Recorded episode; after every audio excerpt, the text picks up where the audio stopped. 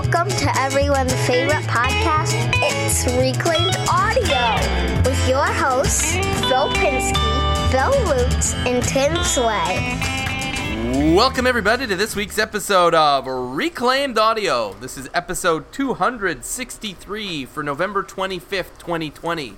My name is Phil Pinsky. With me, as always, tech savvy Tim Sway and, and Bill Lutz. This week's top Patreon supporters are Lakeside Woodcrafter, Klingspor Woodworking Shop, Stu Morrison, The Godfather, Jimmy DeResta. Scott Turner, Greg Mead, Chad Grossclaws, Shane Bronson, Jeff Shaw, Infinite Craftsman, LiquidRC.com, Jim Bashirs, Paul Jackman, the boys over at Maybe I've Said Too Much, Creator Nader, Wesley Treat, Rob Ray, Darren Maris. Let me say that again because he deserves the respect of his name said correctly. Yep. Darren Mattis, Isotunes, Tim Holliner, and of course, Gangi and Pop Pop Makerspace. Yeah, that's very festive, actually, this time of year. It, it brings upon a seasonal uh, satisfaction. I was thinking when I heard that bell that it brings about a seasonal satisfaction. Bill, what are you working on? You know, I'm glad you asked, Phil, um, because I, I actually have something that I had to work on, and it was a. It's one of those. It's one. What do you call a honeydew that your in-laws want you to do? It's still a honeydew. Is it really? Because your wife will still ask you to do it on their behalf or behest. Well, this one wasn't on their be her be. She didn't ask me. Dad actually texted me, Same, and which is a thing because for a long time he didn't know that I was me. He thought I was Casey, so I'd always get these texts from him. Hi, honey, I found your Pooh Bear from when you were four, things like that, and it's you know, and I'd be like, uh, John, it's it's it's it's not it's not Casey. Okay, thank you, honey. Also, when are you bringing it by? yeah, right. See, they did actually find a whole box of her stuffed animals that he's always teasing. them. We're just, can we just give these away or Goodwill? In case, like, no, those are all my stuffed animals from when I was a child. Don't you dare. 100%. It's sentimental value. okay, so honeydew for your in-laws. What'd you do? Oh yeah, so so so the honey. So he says, "Hey, I've got this chair, one of the one of the dining room table chairs, and it's a fairly nice dining room set, right? It's uh, yeah, not Tiffany nice, but it's a nice set. And I don't know how he did it, but the front of the chair is curved. You know, if you take he did he took the cushion off because I think maybe he dropped it, and when it hit the leg so hard, it split." the front of the chair where it was seamed at about a 30 degree angle. You know, like you overlap. So you overlap wood to make it look like it's not.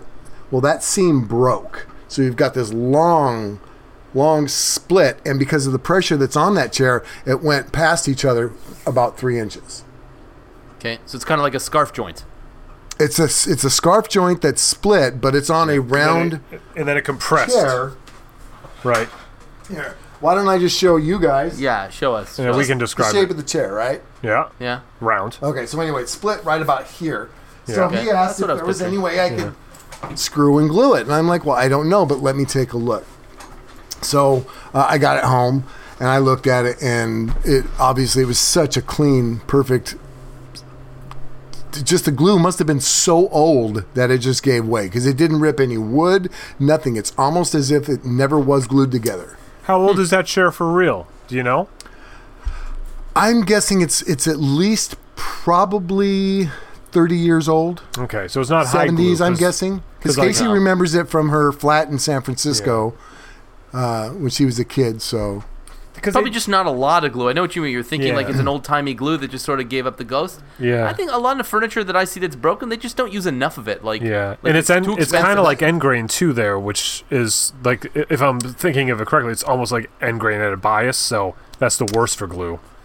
Kind of, yeah, yeah, yeah. I, I know what you're saying, but and, and luckily the angle was, like I said, like a scarf joint. It was very steep angle, so there was a lot to glue. Uh, but yeah, just getting that back together and um, uh, stretching it apart, which I'll talk about uh, for a tip later on how to stretch that apart.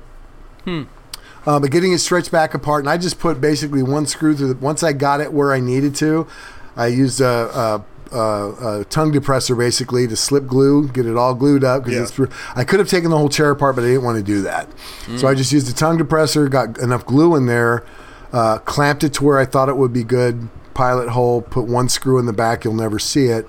And now that the glue's dried, it's it's hundred percent. But that that was kind of fun. I haven't done like a repair like that in quite a while, like for you know, a piece of furniture, which is it's fun. It's fun, and I totally scored me some points with the old uh, mom and dad's buckets, huh?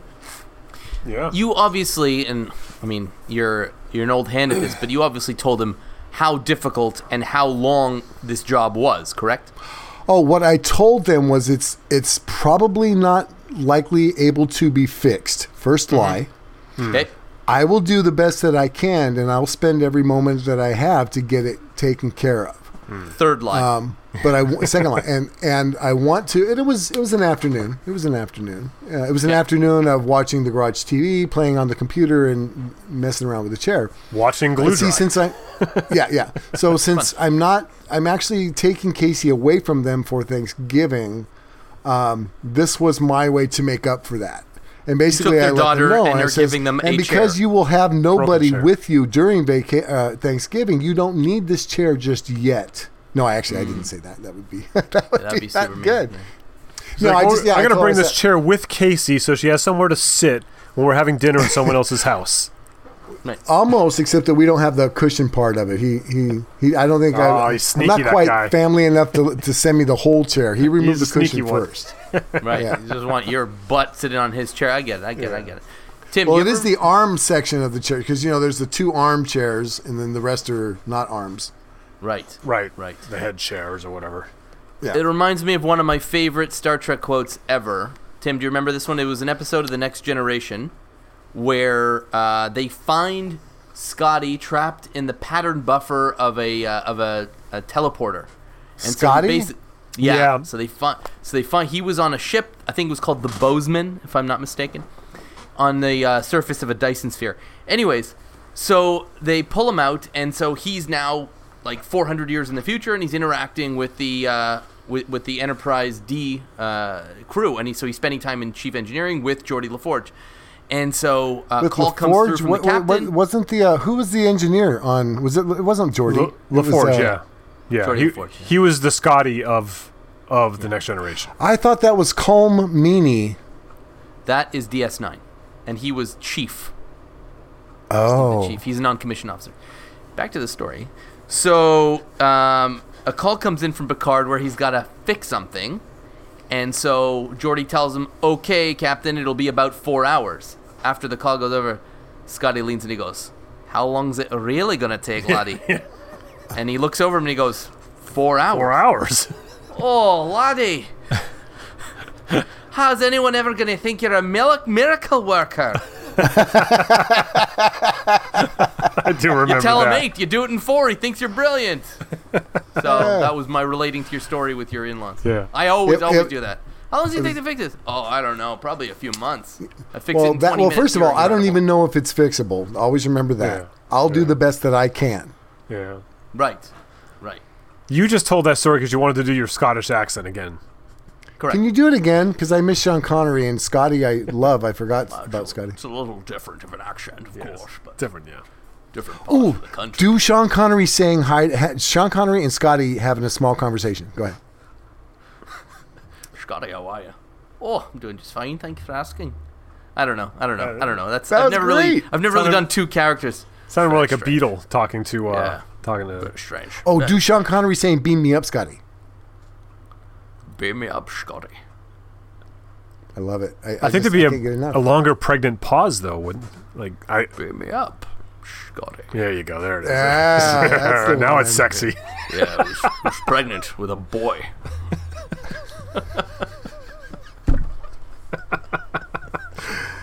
Well, I, I've stretched out my actual working of on actual project as long as I possibly can. Take it away, Tim. Um, what have I been working on? Well, I I had this little this little side venture we were talking about a little bit last week that uh, sort of went off the rails on me a little bit. Um, last week during the podcast, I actually grabbed the URL guineapigtanks.com and we were talking about my my cardboard guinea pig tanks, and um, Didn't Phil say that that was uh, A great idea. kind of yeah. kind of dumb? No, I said it was a great idea. Thanks for bringing that up, Bill. Phil, do you have pets? Do you have any pets, Phil? Just three children, plenty Yeah. of responsibility. N- no, no cute pets. Like yeah, my kid, my kids are hideous. Thank you for bringing that. up. Ooh, Tim, think about this: CanadianTanks.com. CanadianKidTanks.com.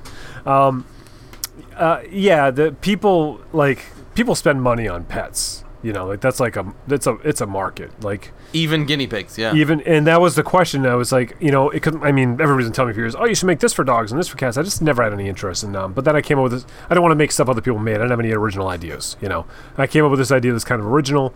And uh, and I was like, yeah, I don't know if the market is there for guinea pigs. I mean, it's not like a dog or a cat. It's- There's not one in every house. So I expected that there would be enough of a guinea pig, like um, you know, market that that would I would be able to reach in my small world via YouTube. And I am a member of one guinea pig support group on Facebook. I was like, I'll put it there. There's like three thousand people in the group.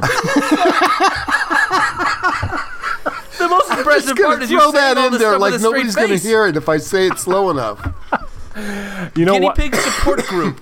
It's like Yeah, a you, you got one of these too? Yeah. no, it's where you go. You ask questions like, "Hey, my guinea pig is doing this. Is that bad? You know, whatever. How do I? What should I feed him?" Oh, for I that?" thought it was your guinea pig was having a bad day, and so take it to a meeting. You know, But honestly, that is like my my wife had joined a while back when we had our last pig when she was you know old and she was sick and dying. Basically, the last few months we had her, so she was always on there trying to figure out like what she could do to help, you know, ease this this senior citizen pig's you know last day. You flush it. The answer is you flush it, correct? no, that was not the answer actually. That's weird. So she joined that, but then she ended up loving the group because it would fill her Facebook feed with all these pictures of cute guinea pigs. And um and so then I was like, oh, that's really cool. And she'd show me all these little pictures and videos. I'd be like, oh, that's cute, you know. And then like after like you know 17 years of just horrible political rants on Facebook, I was like, you know what I need? I need some guinea pigs in my feed. So I joined the group too, and uh, and so now it's like you know it's like political rant, political rant, guinea pig, political rant, guinea pig, guinea pig, political rant, political rant, and it makes my life a lot better. Yeah. I started hiding those.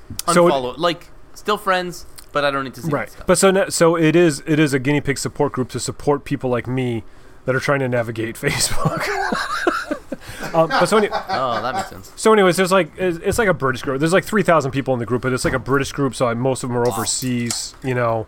And i was like i was like there's got to be there's got to be 50 to 100 people in this group like that that will be interested in buying you know one, of, one of these tanks or whatever. And uh, you know and i priced them low um, you know, because you know I, I wanted to, and uh, holy crap, I sold I sold 250 of them in 24 hours of launching the video, uh, Wow. my YouTube video, and putting them up in this group, and it, and I saw it just kept getting like this share share like the sort of you know the way of things. is I wouldn't it's nowhere near viral, but it was like it was going out and like some of these like there's actually like YouTube like pet channels like one of those guys is like bought one he's on there so he's gonna put it on his channel probably there's like this whole thing and, I, and then I got up like I went to bed with 250 of them I got up and there's like over 300 of them and so I I, I have enough cardboard to make like 100 you know? So I so I shut the store down to just sort of get control of the situation for a few days, and I've already got I've got messages and stacked up people saying, "Let me know when they're available. Let me know when they're available." I just want to get a hold of them. I got to dial in my system a little bit, rethink it. Like I've been laser the etching. ultimate Christmas gift, dude. I'm telling you, people for Yeah, the- themselves, for well, like everybody saying- they know that has a guinea pig. and you know because you have pets. You know people love to buy things for their pets, and they love to buy things for their kids to give to their pets, and all this and that. Well, let me interject uh, a perfect example. Uh, not to interrupt you, but Casey, I said, "Hey, have you seen Tim's guinea pig thing yet?" Because she hadn't seen. Because I watch you on Instagram, she doesn't watch social Yeah. media. And this was just uh, not last night, but the night before, and it was right after you put the, the little video up on on the Facebook, I think. Anyway. She watched it five times. I'm not kidding you because it's just it's the cutest thing in the world to see these little guinea pigs funny. running It's- around. it's- and it's she's tough, yeah. we don't have guinea pigs, but she was like, oh, my, I, I just can imagine everybody you know that has pets is going to like the video. And if you have a guinea pig, it is going to want, you're going to right, want one. and you see the price, and it's 15 bucks shipped. You know, like I mean, for the most, unless you live in Europe or something, there are people that spend more on shipping than the thing in Europe to buy these. It's like crazy. Right. Um, like it, you know it's just overwhelming um like how like like i said i expected i knew that there'd be like that contingency you know there'd be people like oh this is awesome and it's, and it's inexpensive and it's christmas and I, and like I, I predicted like 50 sales yesterday, like 100 by the end of the week. That was like my prediction. And I was like, oh, I'll get right. enough to do 100. And I'll, you know, I'll dial it in. I'll dial in a system, get it to be most efficient. Actually, if you watch my Instagram story today, I was showing how I was dialing in the efficiency of running them and stuff um, by changing tool paths to make them to take a 20 minute cut to make it 12 minutes and stuff like that.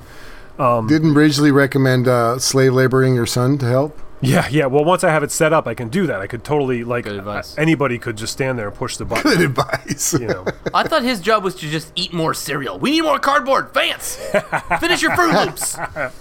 I'm working on it, Dad. I'm working on it. um, but so, but what I th- what I think I'm going to do because it's just the etching of the logo that takes the most time.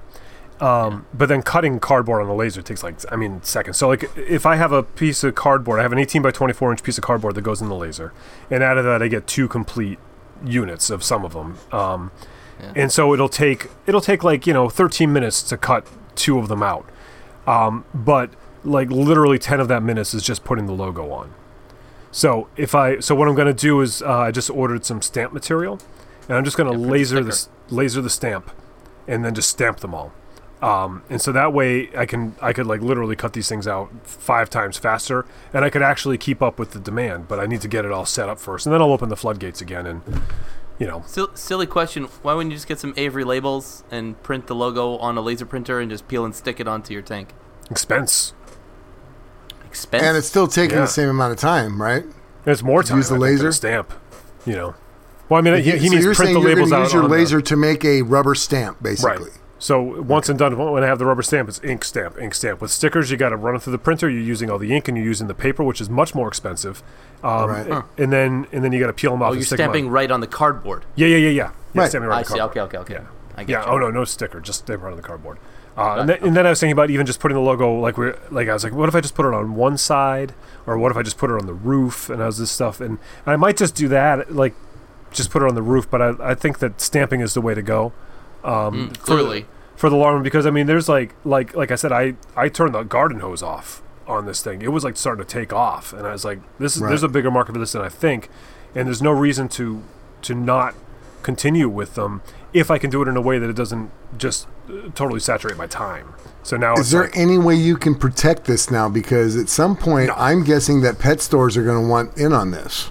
yeah, I mean, eventually should be marketing made- to pet someone, stores, Someone dude. in China will make them, and then I'll be out of business. So I just got to do it while I can, you know. Well, you got you have first mover advantage, and Yeah. you've got an authentic brand. It's a good it's a good URL, as I said I own the the last URL. episode. Yeah. Yeah. You know, and I can call them the original guinea pig tanks, and made in the USA. And that's why you notice in the original branding that I put on, I put "Made in Meriden, Connecticut" on it. Um, Right. Like so, I you know, I, was- I was made that like part of the the initial logo. Like this is this is a USA made product by a guy, and uh, here's the town I'm in. You know what I mean? Like to make it personal. Yeah. Right. You know what they're going to do? They're just going to say made in Meriden, Connecticut, and then below that, made in China. Yeah. So you miss 100% of the shots you don't take. Wayne Gretzky, Michael Scott. That's just the way that goes. Yeah, yeah, yeah, yeah, yeah, exactly. but uh, but so it's it's like it's been a while since I've done a large batch of something. Um, it reminds me of like the last time I did it was like hundred something stools that I made, which is obviously a much larger. But there is a part of me that really enjoys like this this development. Um, I know like Izzy has talked about that before because I'm like Izzy Junior. I'm like I want to be Izzy Junior. You know, Izzy develops products and then manufactures them. He gets you know he used to do consulting or he still does where he goes into factories and helps set them up. I get into that. I have that sort of OCD part of my brain, you know, and even into like the the packaging and and, and thinking about the like the sticker versus the stamp, like every cost and every step and how you can make it look as professional as possible and and not skimp on the quality of the product, but not waste time and money on things that don't affect the quality of the product. You know what I mean? How So- are you But I think shipping those in an envelope? I would to it. imagine, right? Yeah, and the folksy quality. Yeah, I'm shipping them. I, I bought um, I bought. I had to order more. I bought poly mailers, um, and they just go in a poly mailer. So it's and again, I hate using the plastic and stuff, but I can't. I can't do it Tim Sway style where I wrap each one in old newspaper and you know what I mean. It just takes too long. You just can't do this volume like that. So sometimes you have to spend. So I mean, you got to weigh that into consideration. Your cost too. Like every one of those poly, they, I think they cost me six cents each. Like for those poly mailers. Like so, you know, when you're talking about a product that's at a ten dollar price point, six cents is a huge, huge number to. Well, you have to figure that in. It's not like you Yeah. can say, "Oh, it's only six cents." That has to be a part of the equation. Yeah, if you're making a three thousand dollar dining table and it's going to cost you six cents for the felt feet on the bottom, you don't worry about it. But you know, when you're talking about making hundreds of things that with that six cent cost, it adds up. You know. But uh, yeah, so it's been it's been neat, and I understand you, Phil, have had a similar experience. Yeah. Um, bought actually, guinea pigs. Canadian Guinea Pig Tanks.com is really blowing up. Made in Canada. yeah. Made in Canada, made in Meriden, Canada.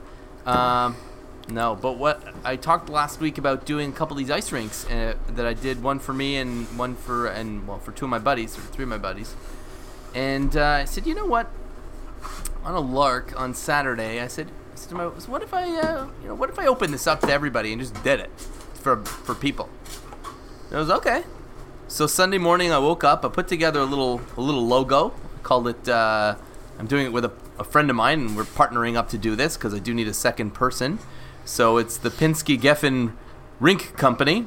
Put together a little logo with a little kind of look looks like a, a hockey rink. I used the Bauer logo font or whatever. Anyways, all to say, I launched it uh, one o'clock in the afternoon, and by five o'clock, I had thirty of these rinks sold. And since then, I've sold another ten. So we're at like forty rinks, and I have maybe three, four weeks to do this. So super crazy. So how many do you think you can do in a day? Uh, if I eat only two meals, I could do three of them. It's uh, it's it takes three hours. So realistically but can't- speaking, with how much? Lu- yeah. Can you batch? Can you do all your batch cutting at at, at one time at the sh- at home, and then would that save you time, like to batch it? Like, because like again, that's what I get into is like the how do you Yeah. how do you I'm expedite not the gonna. process? I'm not gonna do the cutting. I'm gonna outsource that. I'll just I'll have the plywood already cut and So delivered. everything's going to be ready to go. You just get there and assemble it. So it's only Right. assembly. Yeah, yeah, yeah. Pretty so much. yeah, you can't you can't. You just got to be. I, as ca- I a- don't have time to futz around with that stuff. Even it costs me like you know an extra fifty bucks to have it cut. it's So like be it. Like buying I- the poly mailers and not the stickers. yep. yeah, So You you know, you're saying you're saying three a day if you push yourself, and you've only got yeah, three weeks. You said. yeah, four or five weeks, something like that. Somewhere between three and five weeks, depending. Like it's so much that's out of my control, and I'll just do as many as I can. Right, right. I'm not charging anybody until I do it. No, this is this is awesome. I mean, this is Yeah. Mm-hmm. So but did- like to did- see did this, the it down yet? virality of this was just nuts because people are just like you, Tim said, they, they just start to share your post, Yeah. and people are like messaging me on private messenger and on Instagram and and all these other different places, and I'm sitting there and I took my son to um, to a hockey practice. Uh, you only do two kids at a time on this private ice, but I'm sitting there and he's like, "Did you see my shot?" And I'm like, "No, I'm doing business, trying to pay for your hockey." So I was just like on my phone the whole time, like Yeah, start putting that weight on his shoulders parents. now. Good idea. yeah. Actually, it's funny because he didn't say anything. His friend did. He said, "You know, you should be really watching. How come you're on your phone the whole time?" I was like, "I'm doing business, and business is what pays for hockey." He goes, "Oh," he legitimately goes, "Oh, I didn't know that." Kids, kids like, are fun. "Oh, well, well, I guess the more you know. I felt bad Yeah. because I was so busy yesterday, just like keeping track and, and organizing my uh, guinea pig orders and writing back to people and comments. And even the video did really well, that better than usual for me lately, Yeah. at least, because video views have been way down on YouTube.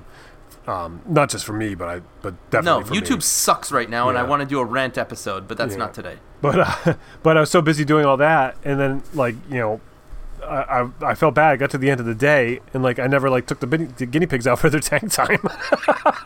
you know, I was like, oh man, I'm sorry guys, you guys are like my stars. What a look at this guy. He's a phony baloney now. are there even and you those are those guinea pigs are all CGA, aren't they? Oh yeah, I don't even. They're there- computer generated. There's, It's a, the there's a neighbors down wire the on the street. on the tanks that. I knew it. that's not even Vance. It's like the neighbor kid. yeah, Yeah, no, yeah. That's he's a paid actor. Yeah. Yeah. Um, and and uh, uh, my son lied to me for the first time ever, so we had to have that conversation. But what happened was Uh-oh. he, uh, First time he got caught ever, at least.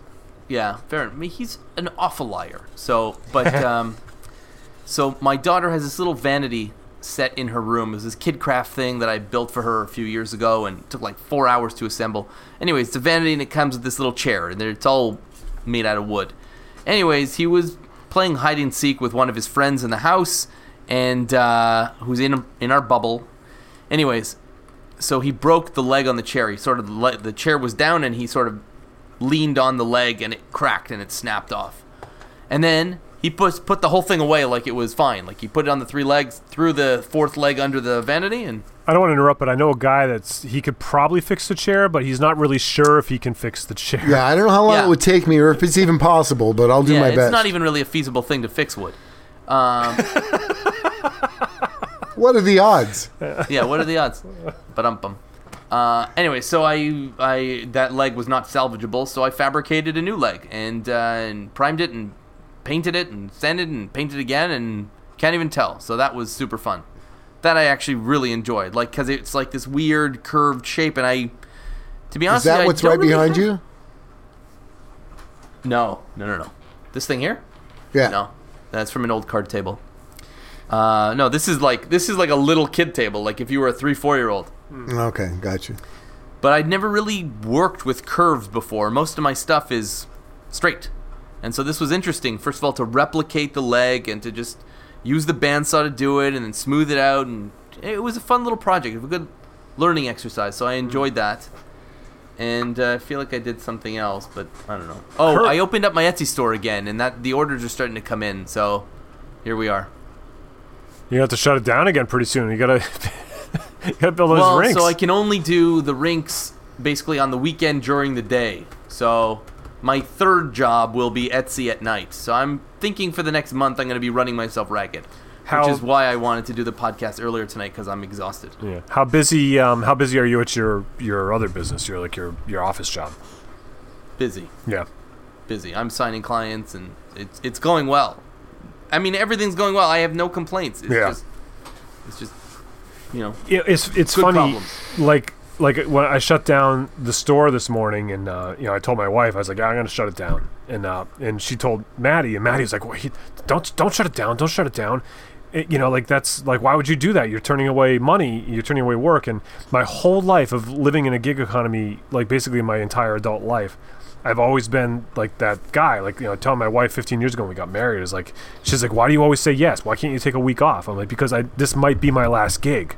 Every Right. job I get might be my last job, and it's only like, and they say that too when you kind of get to like the age that you know we're at now is when you start reaching your earning potential and stuff, and things. It's like only now do I finally feel like you know what, I can say no to this. Like that's the only that's like a new thing for me, and it's it's uh it's incredible. It's incredible. Like, I mean, it happens when you work for other people too. You get to a point where you're just, you've decided you're going to go and you're going to find a new job, whether you're working or not. And the new perspective, plug for Tim, but when you get to our age and our experience level, they're not so much interviewing you as much as you are interviewing them to make sure that it's a good fit. And good fit is so critical when you're starting at a new place. And so that's oh, that's been my perspective as I gotten I older. I always had that attitude even when I was a young guy in my 20s and stuff, and I and I didn't. I tell that to my my uh, you know when Maddie just came back from college, she had to find a job here and stuff, and I, I told her that I was like, remember when you're going on job interviews, you're interviewing them. You d- get the job and decide if you want it. That's the whole key. She'd be like, ah, I'm not going to get this job or this that or I don't know about this or like go like go do it. It's it's you're going to learn how to do interviews. Like go on interviews even if you don't want the job. Get them to offer. Well, it even to if you're you. not qualified for the job, Yeah, you should be yeah. going on those interviews. I've Yes. never I've never been Right. You- qualified you for know any what? The- job. I've almost gotten. every job I got was one I wasn't qualified for. Same here. Seriously. Same here. Exactly. They're looking for their ideal candidate, but they will settle for you. Yeah. if if you seem like a good fit, if you seem like someone that can deal Well, with and, looking and you at have to day. you have to have the confidence and the attitude to be able to to basically Yeah. say without saying is like, what can you do for me? I'm Right. interviewing for the job. I know what I can give you. Yeah. I'm going to give you my. Time, Why should I give you my my time? That's the What only can you do for me? I Don't have. phrase it that way, though.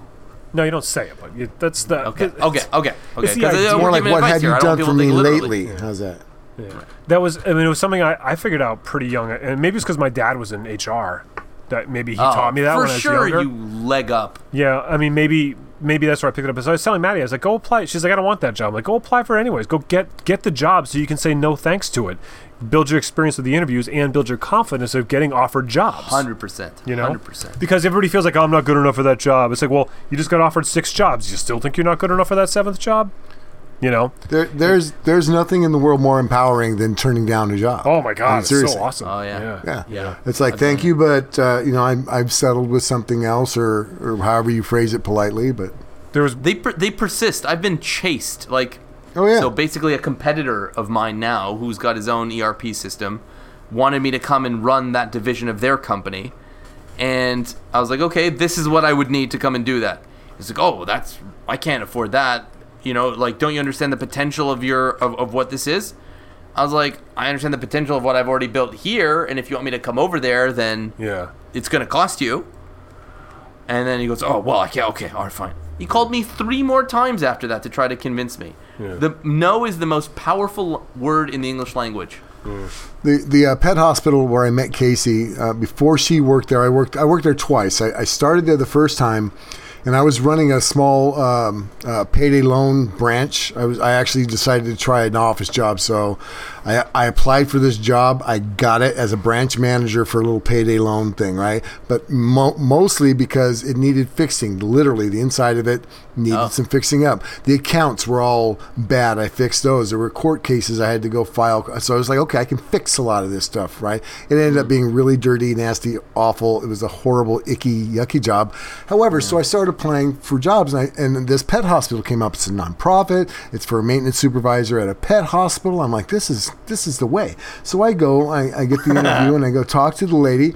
And, we, and I said, so I need to ask you, you know, I know it's a nonprofit, but you know, what what is the starting pay? And she rumbled off like twelve something dollars an hour. I went, oh, that's so cute.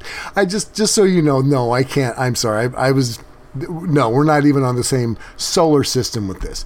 Well, th- I mean, it was a great interview, and I loved it. I would have loved to work there. And so she said, "Well, let me see what I can do." She said, so she called me back several times, upping it fifty cents here, seventy-five cents there, blah blah blah blah. And finally, after I'm not kidding, about ten times, because she really wanted me, and I really wanted this job.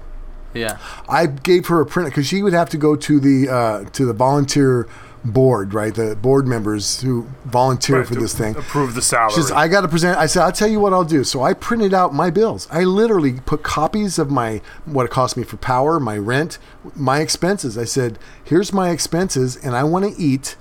This is the bare minimum I can do. And it ended up being closer to like, you know, 18 bucks an hour or something like that. I said, this mm-hmm. is it. This, I, if you can do this for me, so we're, we're not playing games. I, I love you mm. and I want to work here. This is it. Well, she got it. She took it to the board and fought it. But it's like, mm. that was the minimum. So then uh, a year later, I ended up moving to Oregon with my sister, and I, I quit the job. And again, it was it was barely making it right. Yeah. So I come back to visit for somebody's birthday a year after that. So this is like a year of not working for this place. By this time, Casey's working there.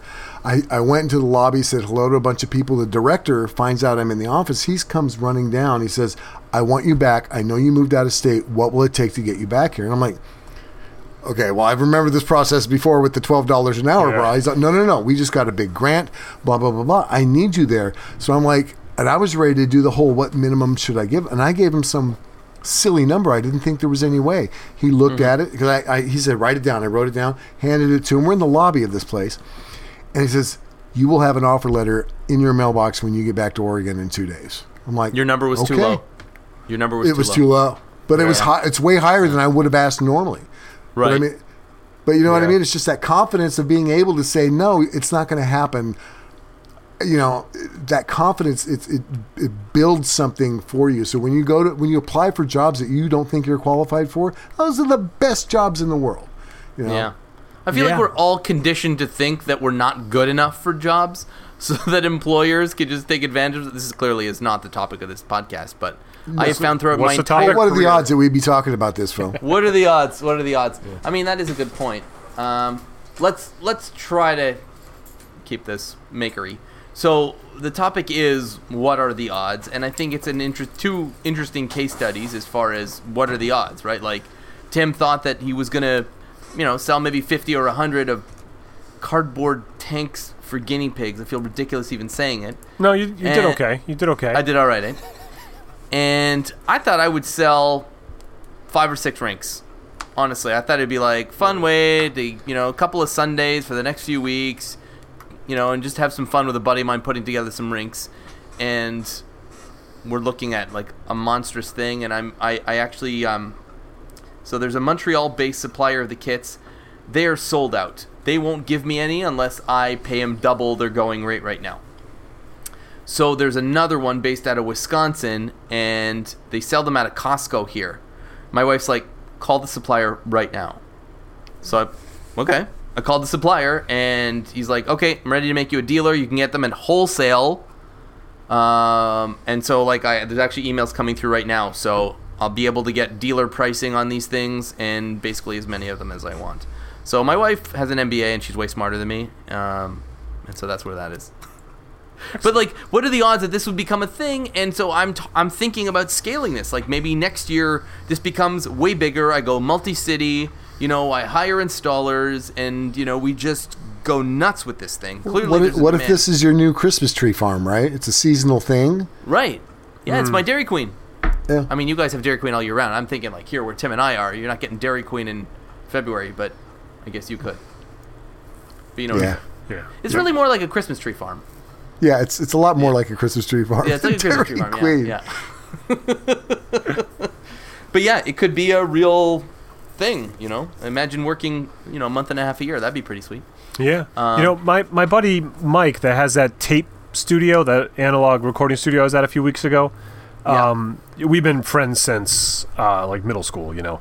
But so he in high school he used to like mow lawns and buy these beat up old cars and you know stuff and and he continued to do that. I moved away. We lost touch for a long time, but he continued to do that and he just in the summer he mowed lawns. And instead of being like you know like these lawn companies you see the trucks with the giant trailers and they buy brand new equipment and stuff he just bought used stuff and he and he just went he didn't hire anybody. He went out by himself. He busted his butt for like three months of the year. Then he did fall mm-hmm. cleanups and then he took the rest of the year off like that you know he played music you know he was always playing music of course but he Right. was able to he bought a house doing that he bought sold that house and bought another house in cash from doing that from just mm-hmm. going out and just busting his butt for a season you know now he's a little older he doesn't do that anymore he's, he's stopped doing that years and years ago but that was how he got his start as a young man without a college education he just went out and Well, worked it's, it's not unheard of. I, love mean, the labor market, you know, most construction is seasonal. There's a lot Yeah. of types of seasonal work that's out there where people try and make their what I mean, the what the the what's the, the Alaska Fish Show, the dangerous waters Oh, or whatever. That's what they whatever, do, yeah. right? They go out. They got three months, four months to go make Right. enough money to last the year. yeah But that's really ex- that's a very expensive catch, right? So like it pays for it to do that. I mean, they're literally risking their lives. yeah Um, I don't think reel to reel Mike over there is risking his life. No, no, no. I mean, he was, you know, he's mowing lawns, but um, Right. now the, the guinea pig tanks, on the other hand, I mean, whew, I mean, that's freaking lasers. lasers. Well, you're and- talking you're talking ordnance too with the tanks, right? right? Yeah. Yeah, yeah, and Yeah. arming, Yeah, arming live. critters. Yeah. Um, but uh, yeah, I mean that, that like for, for me, the idea was I was like, oh, this would be a, like I looked at it like it was going to be like a passive income, um, because that's I you know I have a few of those. You know, that's like the whole the whole way of doing this independent business thing is the multiple streams of income. You know. Yep. And so, excuse me, the, the idea was being well, here's something I mean, I can have a file set up on my laser, and when I sell the couple, I run it, and you know, I'll run it a couple times and stock up. You know, when while I'm doing it, I'll cut 20, you know, and, s- and sell them out. The next time I, they're all gone, I'll run 20 more or whatever. But uh, it's definitely my week now. you know what I mean? Like because Yeah. it took off so fast. So I need to I need to get back in control of it to make it like a passive thing. Because the other option is I could go. You know, I could get dies cut or whatever, like scale production, hire people, Stamp but 'em. but that's not me. I'm an artist first. Entrepreneur is like maybe third or fourth on my list. You know what I mean? I like the experience of doing it, but I don't like. And it's the same thing with the squares. Like I could have started trying to sell the you know these I could sell at pet stores, the squares try to get them in the you know the box stores or whatever. But that's just not fun. So I I like kind of like to just do it the way I am. You know, and Well, so like I'd you're, imagine that the square, the experience from the squares, would probably give you an idea of where you want to go with this, right? It's fun right now because you're just, it's a boom, but eventually you're, like you said, I know I can make a batch of them, and I, I can tell when they're going to hit, when they're not going to hit. Right. I just also I need to I need to control the funnel, you know, here and then and then set it up again. But I just thought it was interesting, Phil. Like that's where you and I are very different. Is that you you had this little boom, and you were like, oh great, let me hire someone, help me buy a truck, Yeah, know, grow grow grow. Yeah. And I'm like, whoa, slow slow slow. you Wait, know, wait, it's wait. like, Phil's buying a truck. What are you getting? I just Um, you know, he's gonna matter get a me, but box I'd truck probably full get of a- I'd probably get a Silverado. yeah, good trucks. No, uh, it's, it's a beautiful truck. Yeah. Yeah. Okay. Oh, speaking of trucks, and because you know, it's what are the odds that I would interrupt and talk about something? So, uh, the golf course behind the airport, I told you guys it, it's done. It's it's not going to be a thing anymore. So, where they had their uh, there's a separate uh, Hayward Parks and Recreation District is what takes care of parks and the golf course. There's two golf courses. So they have their little yard where all the golf carts, not the golf carts, but the the landscape or the the The Gators. green the greens guys they keep their little cushmans and their little whatever right their their equipment and overgrown tucked in the corner weeds sticking out of the windows i thought it was a tim truck a little Ah.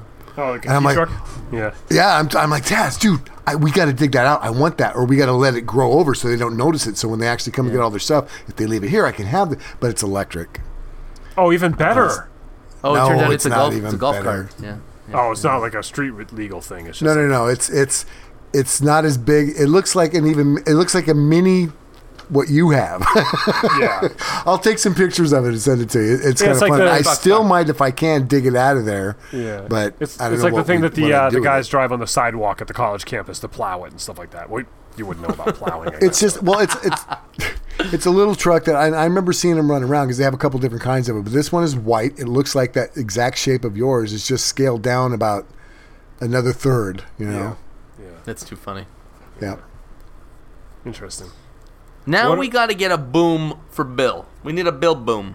Yeah, a bill building boom. Yeah. I, you, know, ready? I, I mean that What would about be hair great, but I have this boom called a full time job. No, I think designing interiors of hair salons. That's your boom. yeah. Let's go around, Kidding? travel I'm the on country. my second and third job. You need at least two jobs. No, I'm I'm good with the one I got now. It's it's it's pretty good. I do need uh, you know what? I am such a I am such a sissy when it comes to this. It's it's kind of chilly now. so I'm not as motivated to get out in the garage because you know we're dipping down into like, you know, 38, 39 degrees, uh, you know, and, Oh, that's and I was like it, it- Oh, a it's, little all bit staticky. chilly. I think I'm losing you, Bill. Okay, Yeah. bye. But I mean, I mean, seriously, it's like it's seasonal for me to, to motivate to go out in the shop because it's just kind of cold. It just got cold all of a sudden. Like two weeks ago, the temperature just started going from ooh, it's it's 68, now it's down to like 48, and now it's down to like 38. And I'm just like, uh-huh. I don't need to make anything if I don't have to go out there. It's cold. Uh-huh. I've got my little heater under the bench right now, recording with you guys. It's just cold. I drove in a snowstorm last night to measure three people's backyards. We had five inches of snow last night. I, you know what, and, and I'm ready for that. I'm ready to retire and go to where I can have the same kind of stories and say, man, I, I'm glad I bought this house with the You're heated concrete floors. I'm ready. If you don't have Not to ready. work, Phil, I think snow is not a problem. I think I would hate it if I had to move away and then commute in the snow or, or have to deal with it. But if my biggest problem was, you know, working my way to the garage with the heated cement floor and turning that on, and then going back in the house to have a cup of coffee while it warms up, I, I can live with that. Too much. I got baseboards in the garage. Eh, I'll, I'll be out there when it's minus 20 outside. I had rebuilt my shop a few years ago. I redesigned it like so my main area that I work in is closer to the stove, which is Yeah. great, you know, in the winter. But on uh, on days like today, it was like actually kind of warm and rainy this morning. It was like 55 degrees, so it's like you get in the shop's a little colder because the metal holds the cold in, and so you you get in, you light a fire, and then it's like 80. Yeah. you know, it's like Yeah. really hard to regulate it on like this time of year. It's like you're like taking layers off, and then then you let the fire kind of go down. It's like, ugh, you know. But uh, Right. It's it's up and down spikes, right? It's Yeah. not a it's not a regular stream of heat. Right, because then you, so then you let the stove kind of die down a little bit, and I I have a fan on behind the pipe to kind of you know circulate the heat, and so you'll be like, you know, the fan's blowing on me basically, you know, I'm Right. twenty Right. feet away, but then it's like, oh man, it's, got, it's like a cold breeze. I'm like, oh yeah, I haven't put wood in the stove in an hour. you know? It's like constant. It's like a full time job just keeping the temperature regular in there. But cheap rent. That's that's what it's all about. It's I What, I mean, what are the odds? I was just saying it to my, my family the other day. Like I I literally could not be doing what I'm doing if it wasn't for my landlord. Uh, and the the deal that I got in this space. I mean, I could have found other space to rent and stuff, but the the amount of space I have, the privacy of it, and just him just being like, just do what you want to do. Just as long as everything you do is improving the building, not not you know devaluing it. He's like, just do it. I, I can say the same thing about my living situation. Uh, Casey and I missed the boat, man. We we cannot afford to buy in the Bay Area, but we rented this house at a good deal almost ten years ago, and our landlords have raised our rent once, and it was a hundred bucks. It was because she had to for tax reasons or something. I mean, and she felt bad about it. And I'm like, are you kidding me? This right? I mean, we're paying at least more than less than half of market for what she could be getting on this house. Wow. And it's like we'd be screwed. I w- I wouldn't be able to afford to rent anything that was a house if if we had to mm-hmm. move. I would have to rent a small apartment. Couldn't have the you know Danny might be an issue to, to even have her. I certainly couldn't have a garage with my tools and stuff in it. It's it's amazing. You know, but then again, they don't now. They're spending most of their time in Minneapolis, so I'm I got my house, and then next door is their other house, so I mind that for them. Maybe you know, it's so it's a relationship. You know, Right. Yeah, that's that's kind of how I, I feel with my landlord. Is it's you know I mean we have a friendship now at, at this point too. right? You know, and um, Well, yeah. you've been there a long time. You're a reliable, good tenant. I mean, you're like the best friend of any landlord. You know, you Right, pay your right. rent every month. You're a good dude. You can rely on you. You don't Yeah. just leave scaffolding lying around. Oh God, don't get started.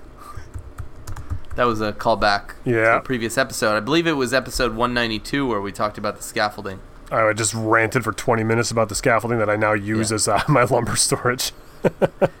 I was just kidding. I have no idea what number it Yeah, was. I was. Uh, it was only a few that. episodes ago. It seems like a long time. I think the 240s, maybe, maybe 250s. yeah, no, you're right. Two fifties. Remember when we first started doing this podcast? Did you have any idea we'd be in the 260s? No, I didn't think I'd make it to the second. No, I didn't think you were going to make it either. Yeah. I, I was sketchy all the way through. So So, well, you're still on thin ice. Um, hey, you know anybody who can make me something that I can uh, make that ice a little thicker and and uh, Yeah, maybe skate it. on it. yeah. yeah, yeah, yeah. Um, what else do you think when uh, the the you know the term um, comes to mind of what are the odds? You know, like. Do you think that maybe the maker community is kind of like this weird thing that like what are the odds that this would have come together in the first community in the first place that we'd even have this right now like what had to happen for there to be a maker community right now I, I think it, I honestly I think it was a natural progression uh, with with technology and social media and the groups and everything that was out there. I just think, of course, something like this could have happened. Uh, Mm-hmm. That's that's just me. Well, it's like the you guys laughing at me about the the guinea pig support group. I mean, it's you know, Correct. I, one of my That's one of not my we're laughing one of my first um, one of my first uh, interactions with the internet was in the 90s right? When we you know you dialing up and this stuff. And um, i had a this my good friend um, was a, a gay woman and she had a ferret. And so we typed in lesbian ferret group and we found one. Yeah, and, yeah. and what are we, the odds? Yeah, and that was when I was I was like, oh, like that's that's what's gonna happen. Like everybody's gonna find each other, you know, like yes so it was like it was like aol chat rooms right so that was like one of the Yeah. first things that sort of popped up like before there was the open internet you had things like prodigy and compuserve and Right. america online and all these things and they had chat rooms and that was Yeah. a big big thing and uh, and you're right so like disparate very special unique people right no matter what that means if you're a woodworker or a i don't know a well, like-minded people lover. seem to flock together, right? Yeah, so people, so the, the internet allows for there to be communities of people who are not in a community physically, right? And so that's the thing that I love the most. Like, if I had to depend on people I knew for um, information about you two, about uh, woodworking or or really anything, ah, I would have never done it. It's impossible. But Yeah, this I whole mean, community has allowed me to become something that I am now. the amount of effort it takes to build that kind of a, uh, a, a resource for yourself, right? I mean, because because what I've done my entire life, I, I have that, but it's minuscule. It's minuscule. I know a few guys over over decades and decades. I know a few guys that I can call and say, "Hey, mm-hmm. can you? What do you think about this? Can you help me with this mm. car? About this fence I'm going to build? About this piece of furniture?" But now with the advent of of of, of our community and our groups, it's like I have people all over the world that I can reach out to and get advice from. Literally all over the world, several Yeah. continents, several countries. It's Yeah. insane. we and we, you know, like we all always had that one friend that was good with computers or that one friend that was good with cars. But then you, like you call your friend and like, hey, my car's doing this, and they're like, oh, I'm into carburetors. I don't know fuel injection. You're like, "Pff." well, now it's like no, it's not one for everybody. like I, I I'm into 92 to 96 Hondas. You know, like you get that guy. Like we all know that Right, right, guy right. now, and it's just Right. neat. It's really neat. It's gotten hyper specific. Yeah. Yeah. exactly. So you become like even more experts and, and all that stuff. Yeah. I've always been that computer guy, and like, but how did I learn everything? Uh, when it broke, I learned how to fix it by either asking somebody even more knowledgeable or looking it up or just figuring it out. And Yeah. so like that kind of information passing, someone say, "Hey, I you know forgot the password to my BIOS. How do I get into my computer? Oh, you got to pull the battery off the motherboard and wait for it to drain. Why? Because uh, that happened to me. But now we have like an expedited Yeah. system for passing along knowledge. I think it's incredible. Yeah, I can't. I can't when I- remember life without it. Yeah, when I think of don't want- when I think of what are the odds, more so than anything. And, and Joel wrote a uh, Joel Crawford from uh, maybe I've said too much and from Missing Digit and our friend and I love him, but he wrote a pretty amazing post the other day that talked about luck. Right, you can say what you want, but most people who have success, there's luck Mm-hmm. Oh, yeah. involved. And I think that, but the, but the takeaway from that is, it's those of us who prepare ourselves to be ready when that opportunity gets there. It's like, Yeah. that's the difference. So the same thing where it's like, you know, what are the odds? I was at Home Depot and there was that open box table saw that I got for like three hundred dollars off, right? Well, the odds are pretty good actually because I'm constantly looking for deals. I'm constantly Every looking. time you go, you're just looking at that messaged me the other day and watched my uh, Harbor Freight uh, table video. And says, "Man, I just I never find anything like that on the curb." And my response was, "Well, keep looking because if you if you train yourself to be looking for stuff like that, the odds increase, right? So, what are the what are the odds that I got this tool on sale, or what are the odds that my buddy came by with a truckload of lumber that he thought I might need? Well, the odds are good when you when you prepare yourself to be on the lookout for that. You put your name out there, you put your interests out there. That increases the odds, so that yeah, now you are the guy that they call. Hey, Phil, I got a table, man. It's got uh, mahogany or whatever it is you get up there. You know, Oh yeah, Canadian mahogany. Yeah. or I got a bunch of I got a bunch of world-renowned. cord doors for Tim. Right? What are the odds Yeah. of that guy bringing you a bunch of doors? Well, they're pretty good because you've made this. You've done the Yeah, it's work. not it's you not lucky, but they say that luck is um, preparation meeting opportunity. Yeah. Right, Yeah. so if you've laid the groundwork for this stuff, like I'm on Well, and, but part of it is luck too, because you got to remember, looking. you got to remember of all the guys that are out there that do prepare for that. Not everybody gets it, so it is luck. But you're never going to catch that luck if you aren't prepared.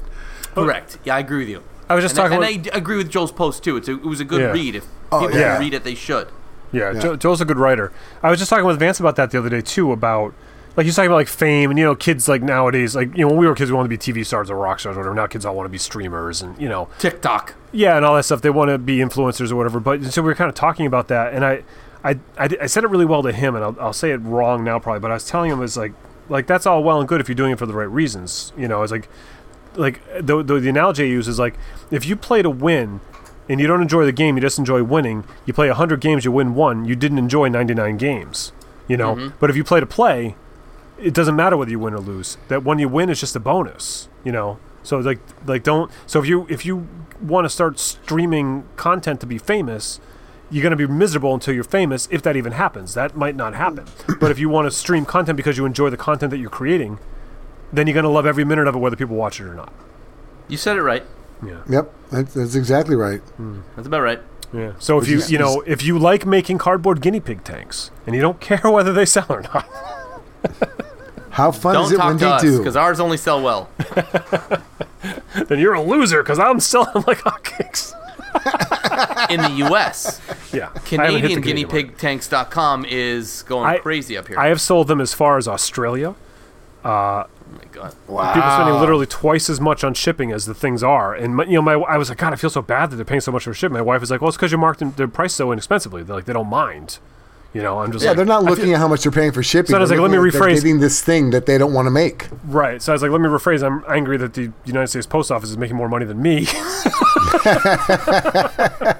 That's funny.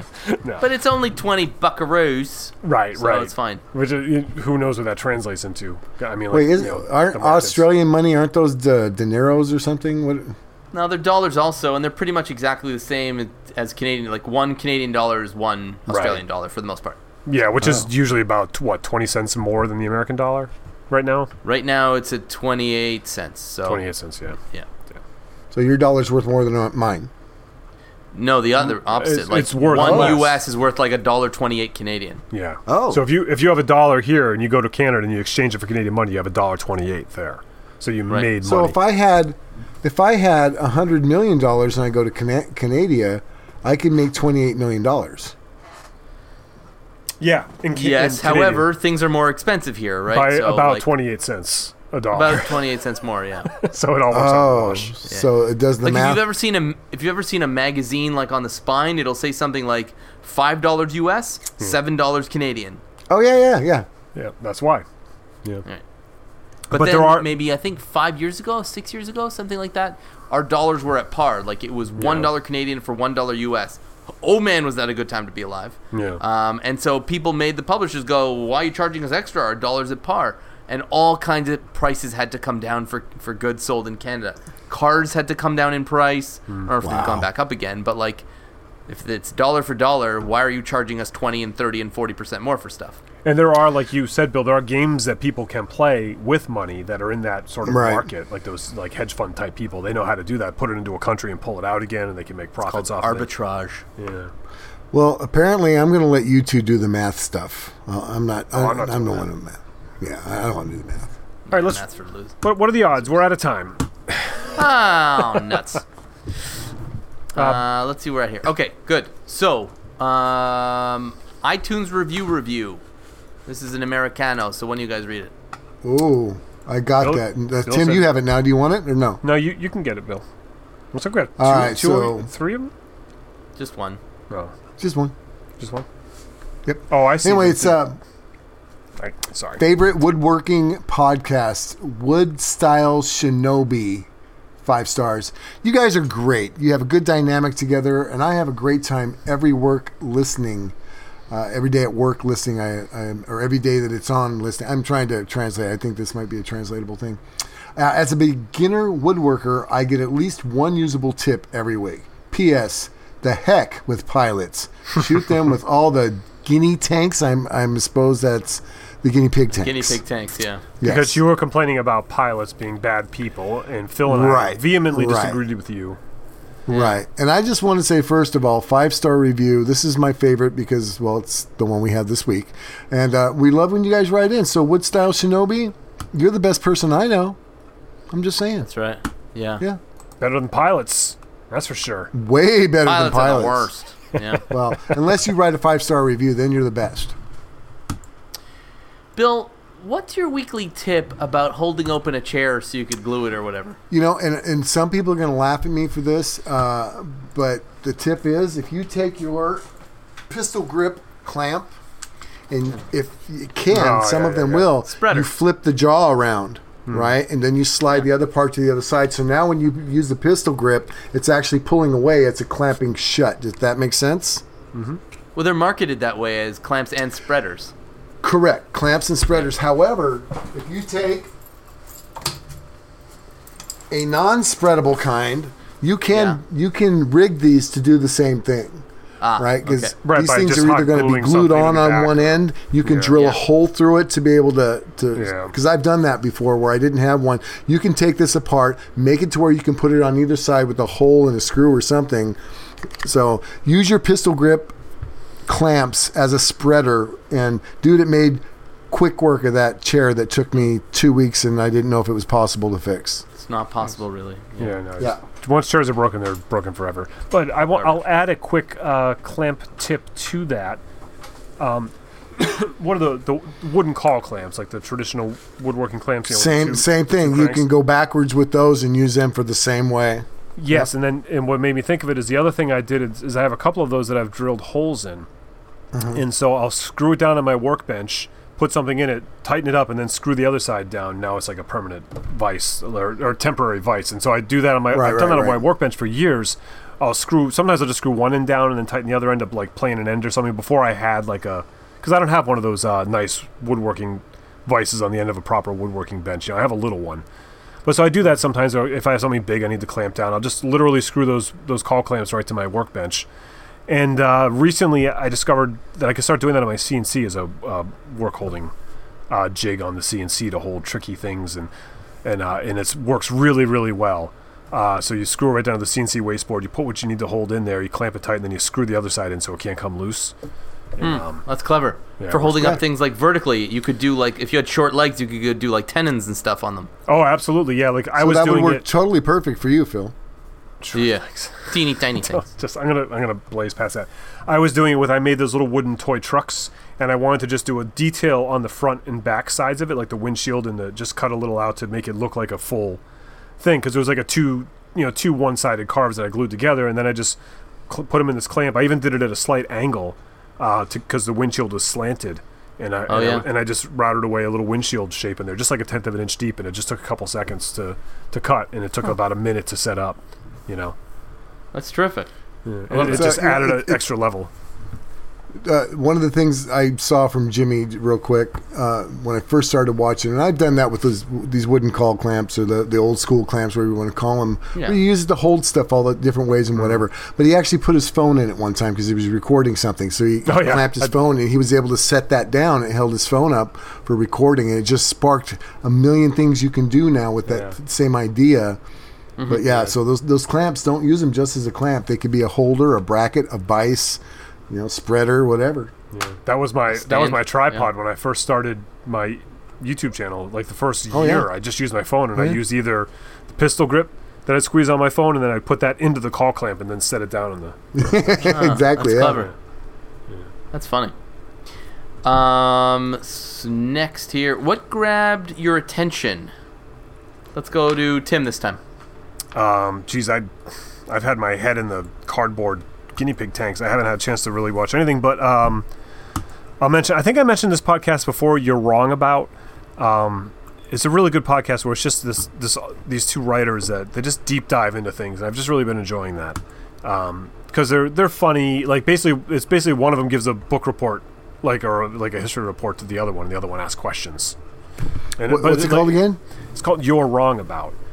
And like they they just do deep dives on things. So like there was like a five part series, it's like five or six hours long on just the life of Lady Di, the life and death of Lady Di, and just gets into all that. Like and they just they you know they read all the biographies, they they read all the and they they they piece it together, you know, and they just tell stories. And sometimes it's like you know something silly about like um you know, just be like a, they did like a Halloween special once or whatever, you know. And but it's I don't know. I I like learning the story behind the story, you know. And uh, and there's always a point in there where like, oh, I never knew that. Just kind of, you know, people like they like to learn new things. It's a fun one. I like learning. Uh, Bill, what grabbed your attention? You know, uh, now and again, I like to pick on Dave Picciuto, and Yeah. I happened to watch him. He did a uh, half round hallway table, and I, I usually watch his videos and, and I'll thumbs up and say something nice. But this time, I was just extremely impressed because he did it. He tapered the legs right, and instead of doing a jig and doing all these simple things, he he he said something. And it's not that I haven't done this before, but it's the way he said it. He says, "Look, sometimes if it's just a simple taper on a leg, use your bandsaw." So he just drew a line and used Yeah. his bandsaw. The length of the leg is what you need to be worried about. The actual every leg being exactly perfect. Who's to notice, right? So he actually freehanded these tapers on the table legs for this thing, and I was very impressed with that. And then I noticed that um, years ago, David used to get a lot of trolling, a lot. I mean, it was just enough so that where he he bans people from. It's like it's not necessary that kind of silliness that people do. And he doesn't really get that anymore. Now it's like, gosh, Dave, you're great. I love this. This is a great idea. I love the video, the quality, blah, blah, blah. So I can't have any of that. So I did troll him just a little bit and just like a basic, uh, you know, hey, that's unsafe. The children are going to be get hurt and blah, blah, blah, blah. Something silly, thinking he would know it was me. Well, apparently he, he texted me, or you know, he wrote on the thing, he's all, dude, I didn't see the name first. You almost got banned from my channel. But anyway, uh, the the simplicity of this table, he, he looks like it's a, this is a manufactured hallway table, like you could buy at any furniture store. And the way he made it was super simple, and it was elegant and beautiful, and it kind of back to basics. Because Dave's got some pretty neat tools, but he can also go old school. So good job, Picciuto. We love you, brother. Yeah. Nicely done. Yeah, Tim Sway. I already did it. Amazing. Congratulations. What are the odds Phil would forget that 30 seconds after you Dude, did it? I'm eh? tired. Um, So YouTube sucks. I don't know what's going on with it or the algorithm or whatever, but I just keep getting served up the exact same videos constantly, and the only way to get rid of them is to like click the three dots and say not interested. Um, and and I don't know what's going on with notifications and stuff. It used to be that YouTube would just serve up a bunch of awesome stuff, and I would never have enough time in a week to watch everything. Now it seems like I don't know. It's just not serving it- up the right stuff. Is it like Hmm. a catch twenty two, or is it not giving you anything new because you haven't been watching stuff, but you haven't been watching stuff because No. you haven't been getting anything new? like so now it filters based on you can click on the filters to based on the interest that you have so like i can click on woodworking or like computers or hockey or whatever right so i'll click on woodworking and it'll show me things from seven months ago three years ago and Mm-hmm. like it's not i don't know it's just weird and, and things I- I, I- have seen too so it's very I think it's a universal YouTube thing because I've, I've People heard this a happy. lot from everybody. It's so. been it's been difficult. I mean, it's strange. My my views are like way down, like across the board. Everything, everything, everywhere, like way down. And you know, so of course that start you start to Yeah. kind of think like, oh, it must be me, is it? You know, but then people are like, oh, I never even saw that. You know, like I hear people like, how I didn't know you Yeah. did that, and it's so that kind of bums you out. Um, but then the other thing that's strange is that my my um, ad revenue is basically staying the same though because they're putting so many ads and everything. So even though my views are down, you know, my ad revenue Yeah. is the same. My, mine has gone up. I don't have. I have a minuscule ad revenue anyway, but I'm looking at. it, I'm going like, what? Twenty bucks? What? Because mine's only ever around like seven or eight dollars, and now it's up at around twenty. It's those mid-roll Like, ads. well, what 'cause the Tim's heck is going on? instead of one ad they're showing It's three ads sometimes There's four. A beginning ad a mid-roll and an end but the truth is so it's funny because i put out a video last week and i made my wife watch it so i could you know she could account for maybe a quarter of the views and she's watching this thing and she's actually paying attention which was shocking and and there were like two mid-roll commercials she's like another. Yeah, it's crazy. commercial and it's turning Like, people off. It is Yeah. crazy And another thing, get off my lawn. Get off my lawn. I don't know what to say. Anyways, uh, I yeah, nothing really grabbed my eye specifically. Although now that I'm looking through my feed, there does seem to be a couple of cool things that I'll maybe check out. Um, moving along, um, our websites: WilliamLutz.com, TimSway.net, and NewPerspectivesMusic.com. And let me just write it in here: Guinea Pig Tanks.com. I love it. Okay. well done. Contact us for show topics, suggestions, feedback, all that good stuff. We love hearing from you guys. Info at reclaimedaudiopodcast.com or hit us up on Twitter at reclaimed audio. On iTunes, leave us those five star reviews and we will read them out loud during the episode. Patreon.com slash reclaimed audio. For as little as $1, you get access to the pre show where all the magic happens. And for $10, you get your names uh, read aloud with the list of heroes at the top of the show. So, thank you if you have. Thank you if you will. Have a great week. Speak to you next time. Bye, everybody. Be good.